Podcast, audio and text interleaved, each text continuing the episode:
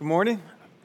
You braved the cold. I'm proud of you. I'm Jason, and this month we're talking through our community mantras. If you've been here from the beginning, you might have heard these before. But what happened is not too long ago, South Bend City Church was like a figment of my imagination and something we just started dreaming about. And quickly, uh, people started asking, well, what's it going to be like, right? Like, what's this thing actually going to be like? And it seemed important that we find language for things that are deeper than style because if you don't have language for something deeper than style, you're probably going to end up just talking about style, right? Which didn't feel like the right place for us to begin. So we, we, we reached for language that would describe a, a deeper picture of what we feel called to as a church and the way that we're going to follow Jesus together in the moment where we find ourselves, in the place where we find ourselves. These are the mantras. So we have four of them, and we're reviewing them and refreshing them this month. Uh, it's been about a year since we taught them. So here's the good news. If you're new here and you're wondering whether you really want to find a home with this community, this is a really good time to be here because we're trying to be pretty clear about who we are and where we're going. And you, you might hear this and think, this is where I want to be. Awesome. You might hear it and think, not for me. That's great too. Like clarity is always a good thing, right? Uh, if you've been around for a bit and you've heard these things, this is still good news for a couple of reasons. First of all, uh, because we're not looking for novelty. These are actually meant to shape our lives together and the lives that we live every day. It's important for us to return to them. But secondly, we're not just going to review, we're going to refresh and we're going to bring a, a little bit of uh, new ideas and new perspectives to the mantras this year. So uh, we're in good shape. Last year, we, or last week, we talked about sushi, not fish stew, which is a way of talking about intentional simplicity. And when we talked about that, uh, by the way, we found out that we had a bit of a miscommunication with our printer. And I think it was during the 1015 that we ran out of those cards. So I'll reiterate what Angela said. After the gathering, if you didn't get a sushi card and you'd like one, uh, they're on the tables right outside the curtains on your way out. Uh, but in the process of talking about sushi, not fish stew, we raised three questions like, Who are you? And what do you have? And what are you here for? I think clarity on those questions leads to the kind of fierce simplicity that we're aiming for. But a lot of us find ourselves wrestling with those questions Who are you? And what do you have in your life or in your hands? And what are you here for? I think those are deeply spiritual questions. Uh, when you feel like you don't know the answer to those questions, they can shake you a little bit. And I proposed that this week's mantra might help. Now, uh, I think those questions will lead to very individual answers. And when you find language for who you are, it'll probably be different than the language I have for who I am in all sorts of ways, right? But I think there's a shared baseline that we can start with that will help all of us. And that's where we're going to go with today's mantra. So we're going to jump in. You guys ready? Awesome. Let's go to Genesis 1, verse 26 and 27. This is in the first page of the Bible. This is in the middle of God doing all that creating stuff that God does, right? And here we read this.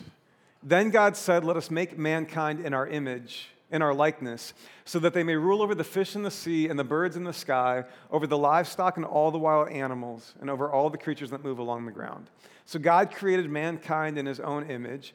In the image of God, he created them. Male and female, he created them. We want to start right here. Now, sometimes if you're trying to get to the heart of a text in the scripture, it can help to know a little bit about the world around the scripture. Because if you just read this, this passage in a, in a vacuum, you, you don't get all the way to what's being um, really driven home by Genesis 1 26 and 27. So, for example, it turns out that the world around Genesis 1 is a world where lots of people assumed that a person could bear the image of God. It's not a new idea when Genesis talks about a person bearing the image of God. Let me show you some examples. So, this comes from other cultures uh, preceding the writing of Genesis 1, where we read, for example, from one ancient Near Eastern community, a text that says, The Father, my Lord the King, is the very image of Bel, and Bel is their name for their God, and the King, my Lord, is the very image of Bel. Or how about this? In this next text, Marduk is the name of this people's God. And the inscription speaks to a human being and says, O king of the inhabited world, you are the image of Marduk. Or how about this guy? You might remember him from the cover of National Geographic when you were in middle school, like me, right? Uh, this is King Tut, the Egyptian pharaoh whose tomb was discovered and had within it all these incredible artifacts and riches from Egyptian culture. King Tut's full name is Tutankhamun, and it literally translates to the living image of the god Amun. So we have lots of examples of communities from the ancient world that believed that a person could bear the image of God, which begs the question what's interesting about Genesis 1? What's revelatory about Genesis 1? Is there anything in this text that God had to break in and help us discover? And if you listen closely, you might have observed a possibility. I'll, I'll offer to you like this Lots of communities believe that a person could bear the image of God in the ancient world, except all of those other communities only believed that one person could bear the image of God. It was a man, and he was the king. And Genesis 1 26 and 27 comes along, and we hear God saying, Let us make humanity to bear our image. Let us make men and women to bear the image. The revelatory, radical word of Genesis 1 is not that a person could bear the image of God, but that every human being is a bearer of the image of God. The radical word in Genesis 1 is that every human being is called a bearer of the image of God. And by the way, the scriptures never revoke that assessment. There's never a moment in the scripture later where the text says, oh, we were wrong about that. Or humans have done so much to screw that up that we can no longer say that about humanity. The scriptures never revoke that assessment. Now, they complicate it because there's other things that are true of us too.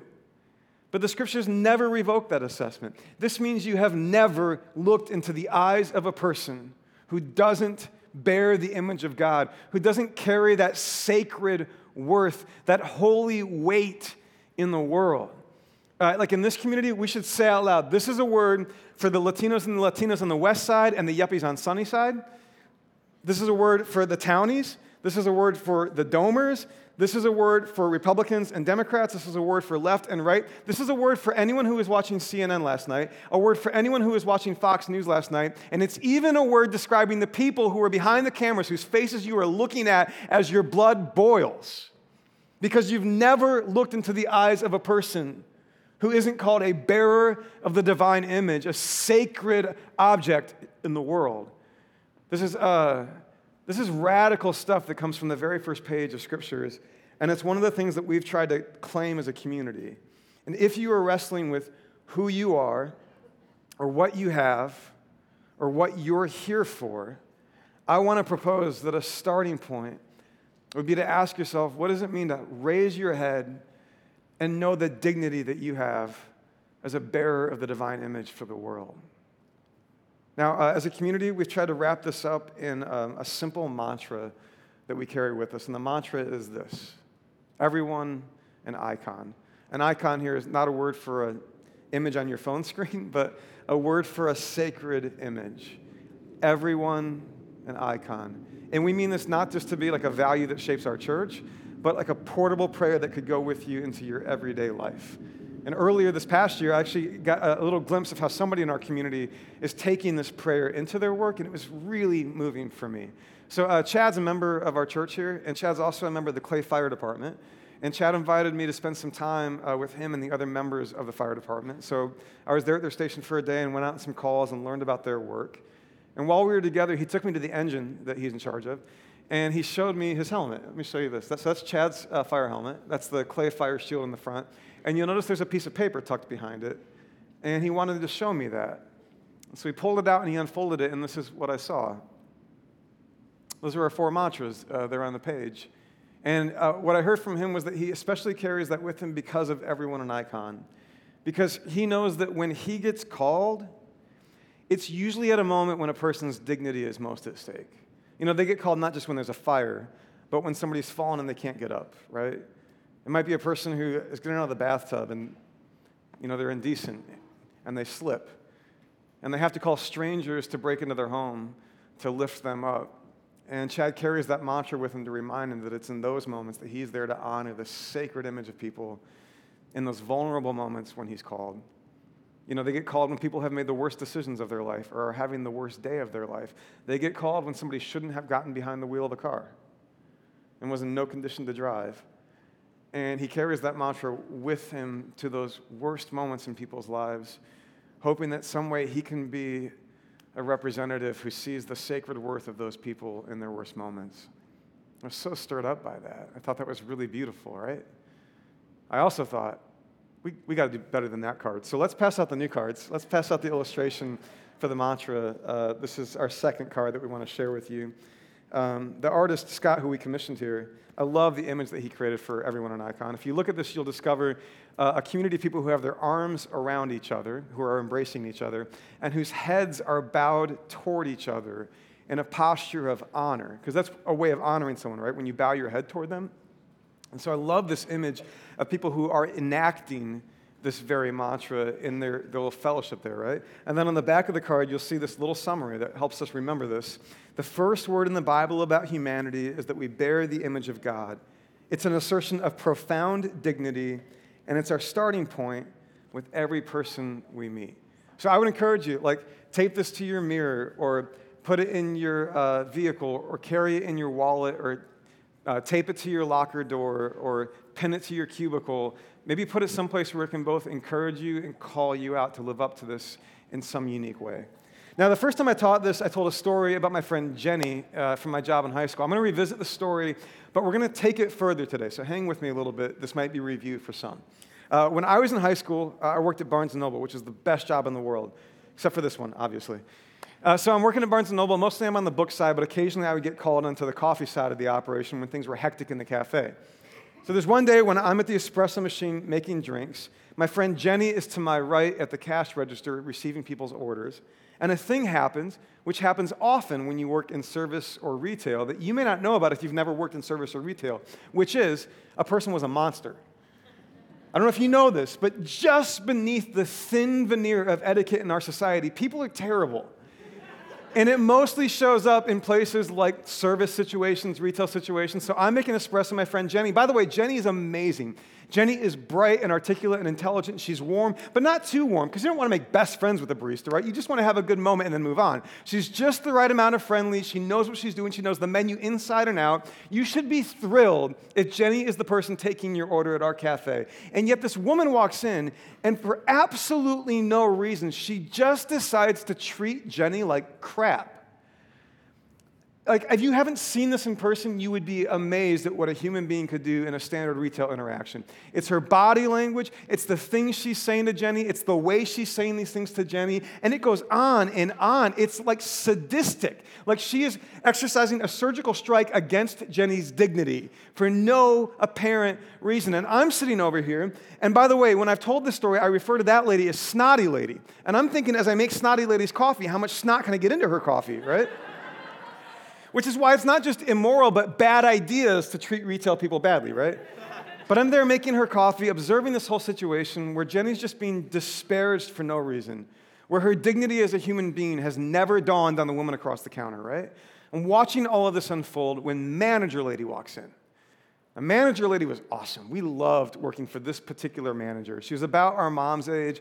She, she was like, she was uh, sharp and she was strong and she wouldn't put up with much, but if you came against her team, she had your back. So I'm watching all of this, and Snotty Lady's unloading on Jenny, and Snotty Lady doesn't realize that Manager Lady is standing right behind her, observing this attack on Jenny's dignity.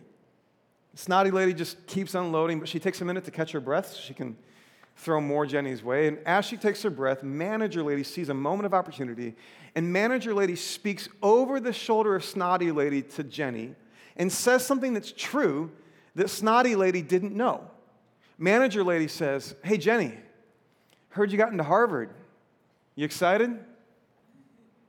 Snotty Lady turns on a dime. I can't decide if the way she treated Jenny before that moment or after that moment was more disgusting to me.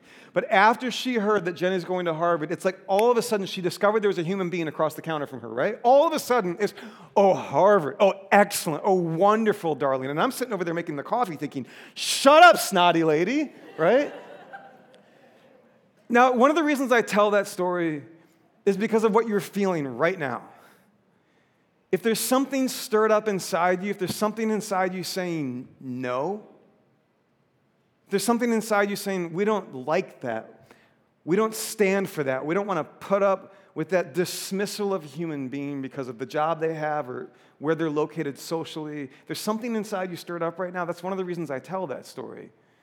I mean, my conviction is that if it's true that every human being is a bearer of the divine image, then that means that every act of disrespect is not just an act of disrespect, but an act of desecration against the holy site. And that when you feel that thing inside you saying no, it's not just manners or etiquette, but that it's something like the Spirit of God raising up a resistance inside us that says, no, we're not here for that. We're not here to stand for that. We're not here to put up with that attack against the image of God. So I, I share that story because I think we should pay attention to that thing that gets raised up inside us. And I think as a church, we should recognize that sometimes churches are the worst at this. Sometimes spiritual communities, religious bodies are the worst of this.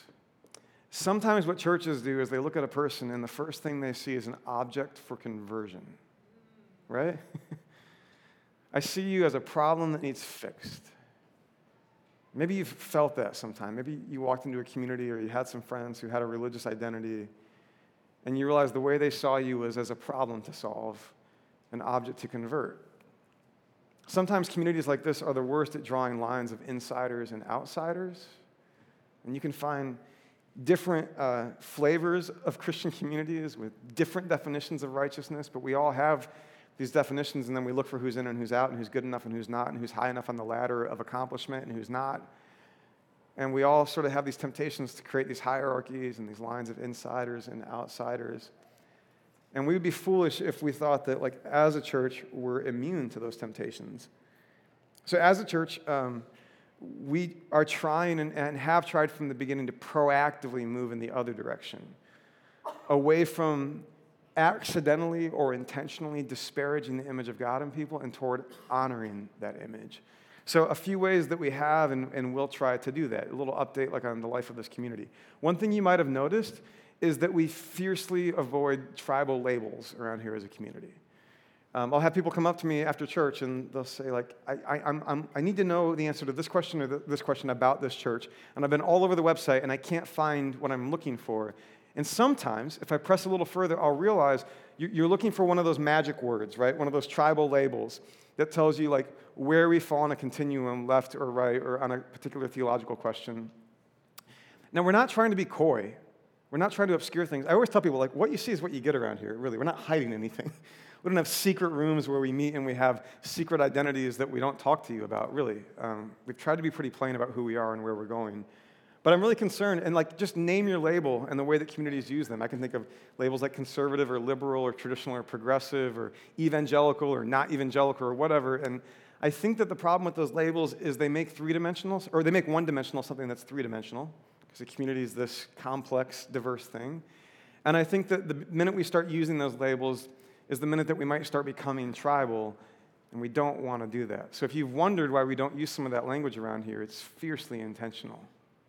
Uh, also, um, as a church, we're quite convicted about the thing I'm about to say, which is when we see in the world the ways that uh, race, for example, is a line that's drawn that creates a world where people with certain colors of skin don't experience the same opportunities that people with other colors of skin experience, we're probably going to talk about it. Uh, we're not trying to be divisive, um, but like if you're going to try to heal the plague, you probably better talk about the plague, right? And we have a world that is sick with racial injustice, and we're going to talk about it from time to time. When we see um, women who have learned their whole life that men are going to do whatever they want to do to them, and they're going to use their power and their position to do that, we're probably going to talk about that sometimes. When we see that people with a minority sexual identity, anyone who identifies as L or G or B or T or Q, when we see the ways that they are abused and that people have tried to destroy them and come against them, we're probably going to talk about that from time to time. We're not trying to be controversial, we're not trying to be divisive, but we're trying to live up to this thing that we feel called to because it has to be specific.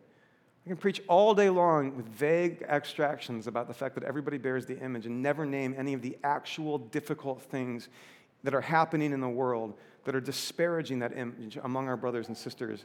Sometimes we're going to talk about those things. Um, I want to remind you, if you've been around here for a bit, that I preached the longest sermon of my life in August on sexuality. And if you weren't here for that, I think you should listen to it. Uh, go back to our podcast, look for August 26th. The episode is called A Sacred Conversation Sexuality. And I did a lot of work in that sermon to talk specifically about our LGBTQ brothers and sisters and how this community is thinking about that question. Um, if you weren't here, again, please go listen because I can't do justice to it today. But we said out loud South Bend City Church, A, has to be a place where we assume the best about each other and where we can disagree in good faith. And I love that we have a community with differing perspectives on questions of some of these sexual ethics issues here. I really sincerely believe in that. But we also said that anybody who identifies as L or G or B or T or Q deserves to know what they can expect from this community so they don't get blind spot, blindsided when we sort of bar them at a certain level of involvement without ever naming it from the stage. And so we've said out loud and explicitly that anyone who identifies as L or G or B or T or Q will not be prevented from belonging and serving and leading in any way uh, on the basis of who they are. And uh, just to bring even further clarity, I said out loud then, and I'll say again, like, if you're gay and you want to get married, I'd be honored to do the wedding. Now, some of you who haven't heard that from me or this community before um, might be asking lots of questions right now. Well, what about this? What about this? What about the Bible says this? Yep, go back and listen to that 80 minute sermon uh, where I tried to show some of our work there. Um, but it's important for this to be particular for us, not just a vague idea about honoring one another, but frankly, I'm in it to take some risks uh, for the ways that we feel called to do these things. Now, I said, um, you know, we want to talk about race and we want to talk about the world that we've created for women. One thing that we will do better in 2019 than we did in 2018 is you won't just hear my voice talking about those things. We're going to do better in actually learning from people of color and from women in the lineup of our year as we gather together. Uh, it's just one of those reflections where we look back on the year that we've had and we think we can do more, and I'm really looking forward to that. Uh, by the way, though, it's not just in gatherings where we're trying to honor this mantra. Um, there's a practical, sort of everyday space where we are looking to be together and look each other in the eye and honor one another with the weight that a person carries as an, a bearer of the divine image. And it's the car that was on your seat when you walked in. It's tables. Tables are not rocket science, they're simple. Uh, but tables are where we commit to a small group of people for a period of time to share a meal and intentional conversation, uh, showing up roughly twice a month. We don't slip a curriculum into tables. We don't slip uh, Bible study into tables. It really is a place to simply meet one another on the sacred ground of a shared meal and see what happens as we trust one another at the table. If you're interested in joining the table, we would love to welcome you into that. A week from now, after the 1145 gathering, we're going to have an informal informational meeting for anyone who might want to join a table or who might want to host a table. So that week, you could come to the 1015, go get some brunch and come back for the meeting, or you could shift your, your gathering attendance, come to the 1145 and just stick around, or you can come to the Thursday night gathering, which will have the same content as that Sunday. And uh, on Thursday, by the way, reminder, during the month of January, uh, we're doing dinner from 6.30 to 7.15 before the gathering. It's free. Just come on in, grab a bite, and then we'll do our gathering, and then you can stick around for a meeting about tables. Uh, but tables are a way that we try to live this out concretely in a way that's harder to do in a big, big room like this. Now, uh, I brought up the story about Jenny again, uh, not just to reinforce that feeling you have, but to take it a little further. So, uh, this sermon about everyone in Icon, the one that I preached a year ago in January to this church, well, then later last year, I was in Belfast in Northern Ireland, and I was at a church called Redeemer Central, this beautiful community in the heart of Belfast. And they asked me to preach, and I shared the same sermon, Everyone in Icon, the same sermon that I shared last January here. And I told the same story about Jenny and Snotty Lady and Manager Lady at the beginning of the sermon. And I got to be honest, like when you get up in front of a new audience as a preacher, especially when it's international, you're not sure how it's going to go, but then like you feel like you find some traction with the community. And I'm getting to the end of my sermon in Belfast, feeling pretty good about this thing, when somebody raises their hand. And like I, I didn't know if they do that. And my buddy Dave, who leads the church, I couldn't find him anywhere, like because I felt like it would probably be his problem, whatever was about to happen, right? But I couldn't find Dave, and it's kind of awkward and obvious that this person's raising their hand and looking at me in the church while I'm trying to wrap up my sermon. And so I interrupt my sermon, and I call on this person. And they ask me a question that just levels me. In four words, they catch me completely off guard and cause me to reconfigure the way I see the whole story that I have just told.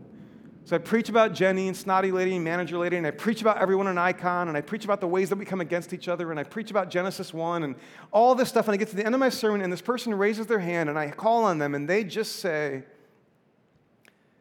What about Snotty Lady? I know, right? Like, think about the hypocrisy of what I had done. I have been preaching for 35 minutes about the fact that you have never looked into the eyes of a person who doesn't bear the image of God. I've been preaching against disrespect. I've been preaching against disparagement. I've been preaching about left and right and enemies and how everybody's a bearer of the image of God. But I told a story with a woman I called Snotty Lady. I created a story with a hero, who's manager lady, and a victim, who's Jenny, and a villain, who's snotty lady. And it's a true story, but the reason the story works is because it has a victim and a villain and a hero, right? So I'm there toward the end of my sermon, and this person raises their hand and they simply ask me, What about snotty lady? And frankly, honestly, I thought, Crap. You're right. Because, first of all, you know, snotty lady's not going anywhere, right? There's this moment when people come to Jesus about the poor, and Jesus says, You will always have the poor with you. We will always have snotty lady with us. You know that, right? She's not going away, she's not going anywhere. I think the real question of that story is what about snotty lady, right? I want to press just a little further into that today. Um, tomorrow, our community will remember the life and legacy of Dr. Martin Luther King. And we'll both remember that life and legacy, but perhaps more importantly, ask some questions about the work that we have to do in the year 2019 to move toward that beloved community that he was calling us to.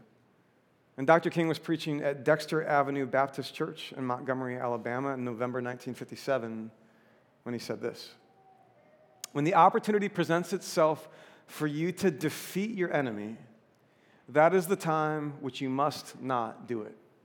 There will come a time in many instances when the person who hates you most, the person who's misused you most, the person who's gossiped about you most, the person who has spread false rumors about you most, there will come a time when you will have an opportunity to defeat snotty lady.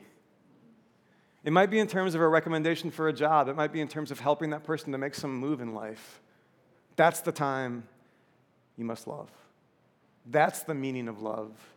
And the final analysis love is not this sentimental something that we talk about. It's not merely an emotional something. Love is creative, understanding, goodwill for all men. It's the refusal to defeat any individual. And ever since Belfast, I've been chewing on this question like, what about Snotty Lady? Because she's not going anywhere. But let me go even further with this. Uh, one of the mysteries at the heart of Christian spirituality is that we call Jesus the image of the invisible God. And that when we see that story where Christ arrives in flesh and blood, that we brought our violence against him, that we brought our worst energies against him, and that somehow the things that came against Jesus, one of the mysteries in this faith is that somehow the things that came against Jesus came from us, from all of us, past, present, and future, that we brought our worst against him. In fact, it turns out it's not just that snotty lady's not going anywhere, but that we've all been snotty lady. we all keep being snotty lady because we too have disparaged the image of God in others. We too have disrespected that sacred worth in somebody else. We too have drawn lines of one sort or another, left or right, conservative or liberal, progressive, traditional, uh, neighborhood, wealth, economics, the member of your family that you just can't stand. We've all drawn lines. We've all been snotty lady. We've all looked down upon. We've all condemned. We've all tried to throw away people or kinds of people who don't fit the world that we want. But snotty lady is not going anywhere, and we have been snotty lady from time to time. And at the center of this faith is the conviction not just that Christ was the image of the invisible God, and not just that we brought our worst against he who bore the image of God, but that in the moment where we brought our very worst, he didn't choose to defeat us. He didn't choose to come against us. He chose to lay everything down, to give everything away, to respond in love that would cost him everything. Uh, a letter in the New Testament called Colossians, chapter 1, says this The Son is the image of the invisible God, the firstborn over all creation. For in him all things were created, things in heaven and on earth, visible and invisible, whether thrones or powers or rulers or authorities. All things have been created through him and for him. And he's before all things, and in him all things hold together. And he is the head of the body, the church. He's the beginning and the firstborn from among the dead so that in everything he might have the supremacy. For God was pleased to have all his fullness dwell in him, and through him to reconcile to himself all things, whether things on earth or things in heaven, by making peace through his blood shed on the cross. So peace has been made for Snotty Lady, and peace has been made for you and for me. Um, there's another mystery at the heart of Christian spirituality that also shows up in this big idea. Uh, do me a favor, look back at these cards for a moment. I told you that we have three people embracing one another in a community, right? And their heads are bowed toward one another in a sign of respect or honor. That's all there in this image. But if you look at it again, you might also notice those three circles form the ancient symbol of the Trinity. There's this other peculiar mystery in our faith, which at some point we'll teach uh, about at depth, and I'll be really excited about that, and I hope you will be too. Um, but we see this other mystery that I'm referring to, for example, in our creed, which says this We believe in God the Father Almighty, and we believe in Jesus Christ, his only Son, our Lord, and we believe in the Holy Spirit. And one of these mysteries at the heart of Christian spirituality is that somehow God is a community. We call God a, a Trinity. Somehow God is a community of three and one. And if we're here to talk about bearing the image of God and God is a community, then don't you know you cannot bear the image of God alone. You cannot bear the image of God alone. And it may actually be between, in, in, the space between you and your enemy. It may be in the space between you and the people that you've ruled out. It may be in that sacred space that the image of God wants to manifest itself in the world. And so, as we return to everyone in Icon today, uh, I'm proud of this church. I think we've done some brave and difficult things in our young history together. But I think we just, we better watch out, right? Because the minute we think, aren't you glad we are the ones who get this right? I just think that's the minute that we are in very serious danger of missing the heartbeat of this thing and making enemies all over again. Uh, next couple of weeks are the last two mantras that we have are really the way that we understand. Like if if you hold this word about your own life, that you're a bearer of the divine image, but then you also look at the life you live in the world that you've helped create, and it doesn't look entirely like a world where the divine life is out there, right? Um, it's really about the way that we see ourselves growing back into that thing which has always been true of us that we might have lost touch with. So we have two more mantras uh, that are really about the life that we live as we grow further into this promise together. Uh, so don't miss that. Don't miss the tables meetings after our gatherings next week if you want to be a part of that. And if you're able, will you stand to your feet? I want to share with you one more brief word from Colossians. This is a little later in that same letter that we read earlier, where we read this You've taken off your old self with its practices and have put on the new self, which is being renewed in knowledge, listen, in the image of its creator. Here there is no Gentile or Jew circumcised or uncircumcised, barbarian, Scythian, slave or free. There is no tribal line that divides any of us from any of us in this fellowship that we call Christ. But Christ is all and is in all. Grace and peace be with you. Amen. Love you guys. See you next week.